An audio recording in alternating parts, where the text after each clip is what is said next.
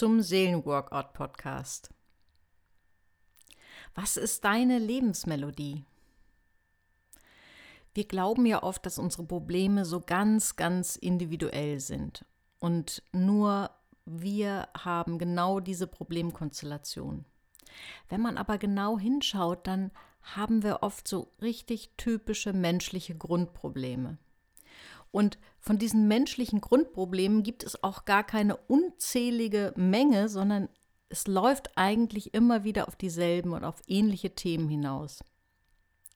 Was sind die menschlichen Grundprobleme? Was sind die menschlichen Grundthemen, die Grundmelodien des Lebens? Und äh, Psychologie nennt man das auch oft den Grundkonflikt. Einmal, ich, ich mache das ganz grob vereinfachend, um klarzumachen, dass vieles ja auch man zusammenfassen kann. Also ein Thema ist der Bereich, dass wir und unser Eigenleben im Gegensatz zu unserem Kümmern um andere oder unserem Bezug zu anderen, man könnte auch sagen, unsere Eigendrehung im Gegensatz zu dem Drehen um andere. Zu diesem Thema gehören so Bereiche wie Eigenständigkeit und Abhängigkeit, Autarkie und auf der einen Seite der Wunsch nach versorgt werden. Man kann sich das so vorstellen wie so eine Wippe oder auch wie eine Waage und ständig versucht man so irgendwie so ein Gleichgewicht zu bekommen. Und es ist aber auch gar nicht das Ziel, dass wie bei einer Wippe, äh, dass diese Wippe dann starr in der Mitte ist und ähm, die Wippe sozusagen eine horizontale Linie bildet, denn dann wäre unser Leben total langweilig, sondern es geht darum, es immer wieder auszugleichen, immer wieder zur Mitte hin und dann wieder von der Mitte weg. Oder bei einer Waage immer wieder ein Gleichgewicht zu finden, mal wieder was auf die eine Seite zu legen, dann aber auch wieder auf die andere. Und das gehört zu unserem Leben, dass das ständig in Bewegung ist. Und trotzdem haben wir oft so ein Grundthema, mit dem wir hadern. Das kann, wie gesagt, einmal dieses sein, Eigendrehung oder Drehen um andere. Ein anderes Grundthema ist Schuld und Verantwortung. Tragen wir die Schuld? Sind wir verantwortlich für etwas? Schieben wir die Verantwortung auf andere? Übernehmen wir wirklich nur die Verantwortung, die uns zusteht, oder haben wir die Neigung, uns zu viel aufzuladen? Können wir unterscheiden zwischen dem, wofür wir wirklich schuldig, verantwortlich sind und dem, wofür wir nichts können, was wir nicht beeinflussen können. Das ist auch so ein ganz großes Thema, um das sich viele Probleme ranken. Das dritte Thema ist das Thema Selbstwert. Auch da, wenn du dir da eine Wippe oder eine Waage vorstellst, kann es eben sein, wenn das so dein Problemthema ist, dass du zum Beispiel ständig, wenn ich in diesem Wippenbild bleibe, kracht es auf einer Seite runter und der andere hängt ganz oben. Und man muss unglaublich viel Energie aufwenden, um sich wieder Richtung Mitte zu bewegen. Und dann kracht es in die andere Richtung. Das heißt, du hast vielleicht mal das Gefühl von, du bist total wertvoll und vielleicht sogar viel wertvoller als andere. Und dann wieder kracht es auf die andere Seite. Du fühlst dich entwertet, wertlos, verstehst das, was andere dir sagen, als etwas, was entwertet oder du entwertest andere. Was sind so deine Themen, um die deine Probleme kreisen? Ist es dieses Thema Eigendrehung, Drehung um andere? Ist es dieses Thema Schuld, Verantwortung? Ist es das Thema Selbstwert, was mal ganz hoch oder mal ganz niedrig ist, wo du dein Gleichgewicht nicht findest? Und natürlich hat diese Lebensmelodie etwas mit deiner Herkunft zu tun, mit deiner Herkunftsfamilie. Das Bedürfnis, was bei dir nicht so optimal erfüllt wurde, und das haben wir ja alle gehabt, dass unsere Kindheit nicht ideal ist, das Bedürfnis, was ja für dich so schmerzlich vielleicht nicht erfüllt wurde, das kann dann oft so zur Grundmelodie deines Lebens werden. Man kann sich das so ein bisschen vorstellen wie ja eine Grundmelodie und dann gibt es alle möglichen Variationen dazu, so wie in der Musik eine Melodie und dann gibt es Variation 1, Oktave höher, Variation 2, eine Oktave tiefer, dann wird es mal schneller oder langsamer gespielt, dann mal zweistimmig, mal einstimmig, aber die Melodie bleibt gleich. So ist es auch mit den Hauptthemen und mit den Kernproblemen deines Lebens. Ich bin sicher, jetzt, wo du zugehört hast, wird dir bestimmt irgendein Thema eingefallen sein, was sich vielleicht immer wieder wiederholt. Und wenn wir uns klar machen, dass das oft so die typisch menschlichen Themen sind, die auch einfach so mit unserer menschlichen Existenz verankert sind und damit, dass unsere Kindheiten eben nicht perfekt waren, dass bestimmte Sachen nicht erfüllt wurden, dann habe ich mich gefragt, ist das jetzt eigentlich tröstend oder ist das irgendwie schockierend? Was, wie, wie findest du das, dass es vielleicht gar nicht so individuell ist, sondern dass viele dieses Kernproblem haben, womit du dich auch rumschlägst? Ich finde, persönlich ist es beides. Es ist auf der einen Seite erstmal schockierend, weil wir denken immer, unsere Probleme sind so einmalig und man kann die gar nicht, man kann da mit anderen gar kein gemeinsames Thema finden. Das ist auf der einen Seite ein bisschen schockierend und auf der anderen Seite finde ich, ist es auch tröstend. Tröstend zu wissen, ja, es verbindet uns mit anderen Menschen, dass wir mit dem einen oder anderen Grundthema, mit der einen oder anderen Grundmelodie des Lebens hadern. Wie gehen wir damit um? Erstmal will ich sagen, wie wir so re reflexhaft, ohne groß zu reflektieren, oft damit umgehen. Da gibt es hauptsächlich drei Wege, die wir einschlagen. Der eine Weg ist, dass wir unser Thema, ich sage mal so, schonungslos ausleben. Wenn zum Beispiel jemand ein Thema hat mit dem, ja, mit diesem Bereich, wie sehr pflege ich mein Eigenleben und wie sehr fühle ich mich mit anderen verbunden. Und er hat sich irgendwann hat sich das so konstelliert, dass jemand das Eigenleben sehr betont. Dann heißt das Ausleben natürlich ähm, ziemlich eigensinnig, eigenbrötlerisch und isoliert vor sich hin zu leben. Oder wenn sich jemand auf die andere Seite geschlagen hat, dann kann das bedeuten, sich vielleicht auch noch in einem sozialen Beruf, ständig und auch privat um andere zu kümmern, immer nur um andere zu drehen und eigene Bedürfnisse zu vermeiden.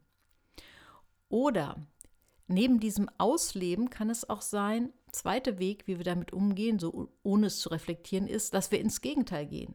Es kann sein, dass jemand, der auf der einen Seite sich sehr, sehr minderwertig fühlt, der ein Thema mit dem Selbstwert hat, aber versucht ins Gegenteil zu gehen und sich sehr zu produzieren für anderen, um sich irgendwie wertvoller zu fühlen. Dass er das Gegenteil betont. Oder der dritte Weg, wie wir mit diesen Themen umgehen, ist, dass wir unser Problemthema total vermeiden. Dass wir versuchen, dass es gar nicht erst auf die Tagesordnung kommt.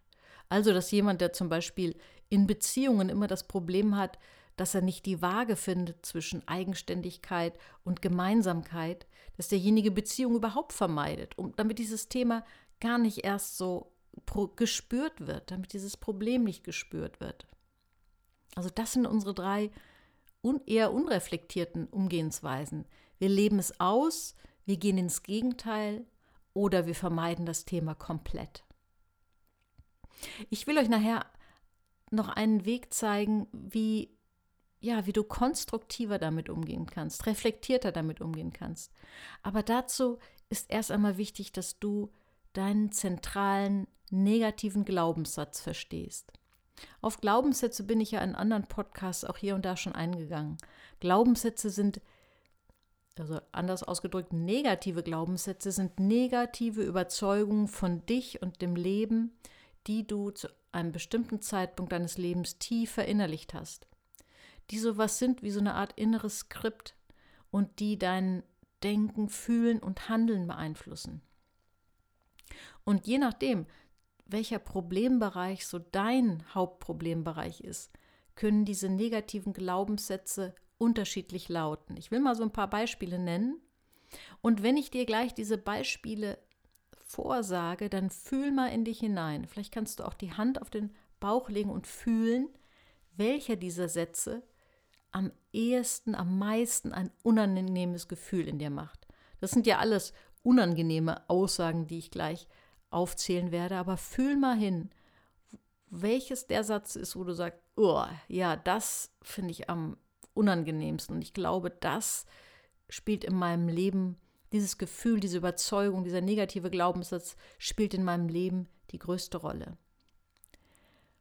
Folgende Glaubenssätze könnten dein zentraler negativer Glaubenssatz sein. Ich bin unwichtig. Ich bin wertlos. Ich bin schuld. Ich bin ausgeliefert. Ich bin abhängig. Ich bin ein schlechter Mensch. Ich muss mich schämen. Ich bin hässlich. Ich bin dumm. Das ist nur eine Auswahl. Vielleicht ist dir auch ein anderer ähnlicher Satz in den Sinn gekommen, wo du sagst, das ist so mein negativer Glaubenssatz, der in meiner Kindheit geprägt wurde. Hast du gespürt, welcher von diesen negativen Glaubenssätzen dir das schlechteste Gefühl macht? Das könnte oder in diese Richtung könnte sich dein negativer Glaubenssatz bewegen. Wenn du ihn erkannt hast, dann folgt Schritt zwei. Schritt zwei ist, erkenne Variationen.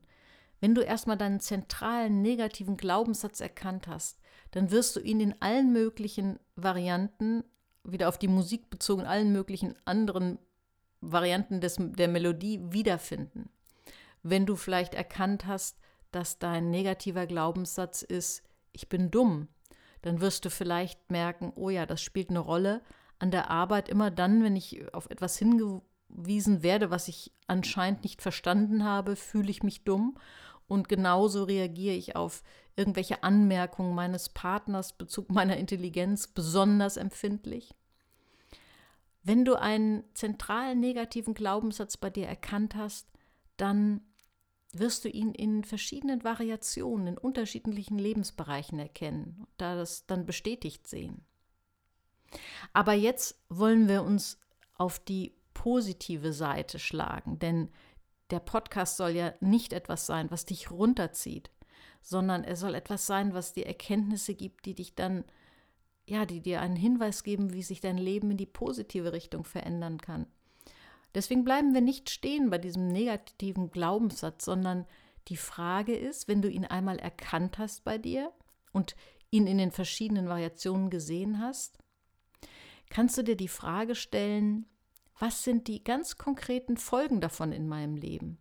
Und ich finde, da ist immer ganz hilfreich, wenn du dich fragst, was in meinem Leben was von meinen Wünschen und Bedürfnissen und Träumen bleibt ungelebt wegen dieses negativen Glaubenssatzes?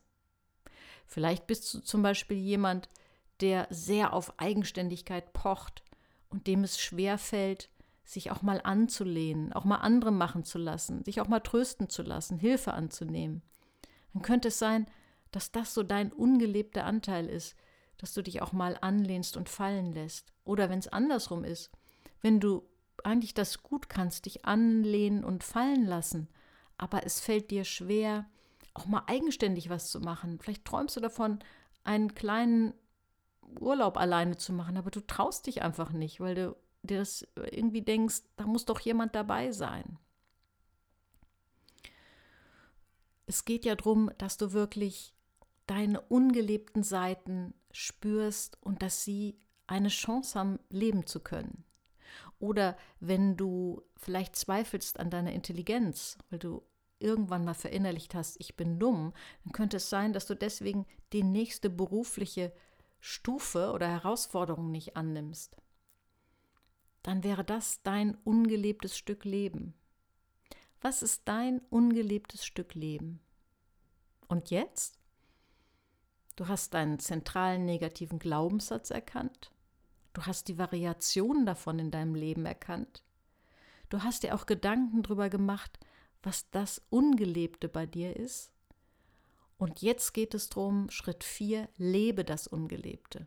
Denn alles wäre sonst eine, ich sag mal, eine Kopfgeburt, rein philosophische oder psychologische Betrachtung, wenn du nicht es in dein Leben umsetzt. Deswegen meine Frage, was gibt es für dich für eine Möglichkeit, das Ungelebte bei dir zu leben?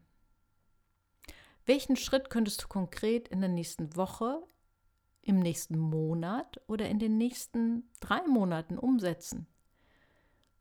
Ist es das, dass du vielleicht mal alleine wegfährst? Ist es das, dass du in der Beziehung dich mehr einlässt und endlich mal auch über deine Ängste und Sorgen sprichst? oder über deine tieferen Gefühle? Ist es das, dass du vielleicht, wenn du erkannt hast, dass deine Berufswahl mehr den Erwartungen deiner Umgebung entspricht, dass du nochmal umsattelst und vielleicht etwas anderes machst? Ist es, dass du dich in der quälen, aus der quälenden Beziehung endlich trennst, auch wenn du weißt, dass du dich dann schuldig fühlen wirst? Ist es das, dass du endlich dich traust, vielleicht auch aufzutreten, das Seminar zu halten, was du längst schon mal halten wolltest, was du aber vermieden hast, weil du dich so unsicher fühlst, weil du dich so ja, so so wertlos fühlst. Was könnte für dich ein Schritt sein, das Ungelebte zu leben?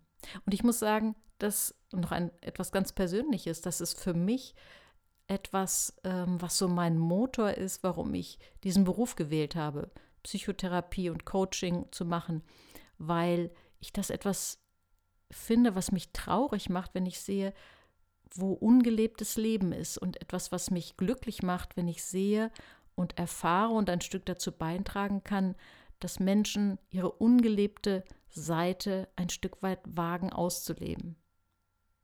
Ich bin gespannt, was du daraus machst und wünsche dir viel Erfolg damit und besuche mich auch bei Instagram. Bis zum nächsten Mal.